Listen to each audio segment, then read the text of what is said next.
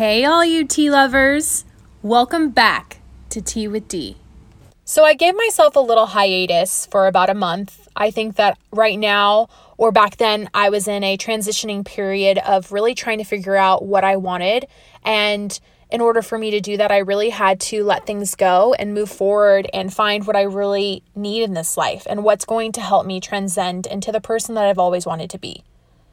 I think that when you hit a stage in your life or a period or a number or whatever you want to say, maybe it's a midlife crisis, who knows?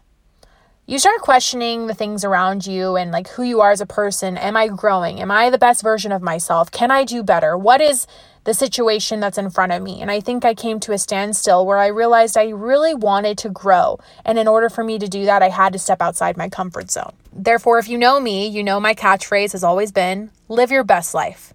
I coined this as one of my sayings because after my dad passed, I had made a promise to myself and him that I would always do this.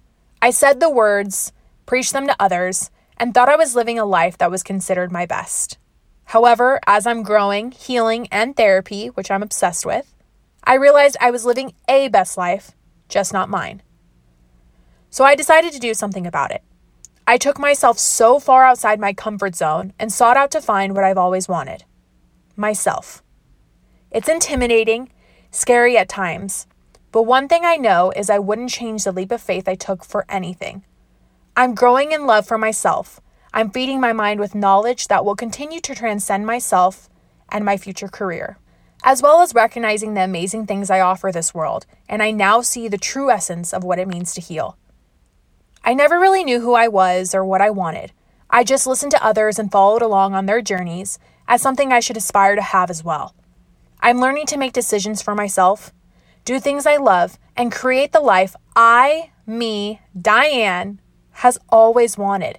And it feels so liberating. Therefore, for anyone listening to this, take the road that scares you the most, the most intimidating, the one that's going to push you.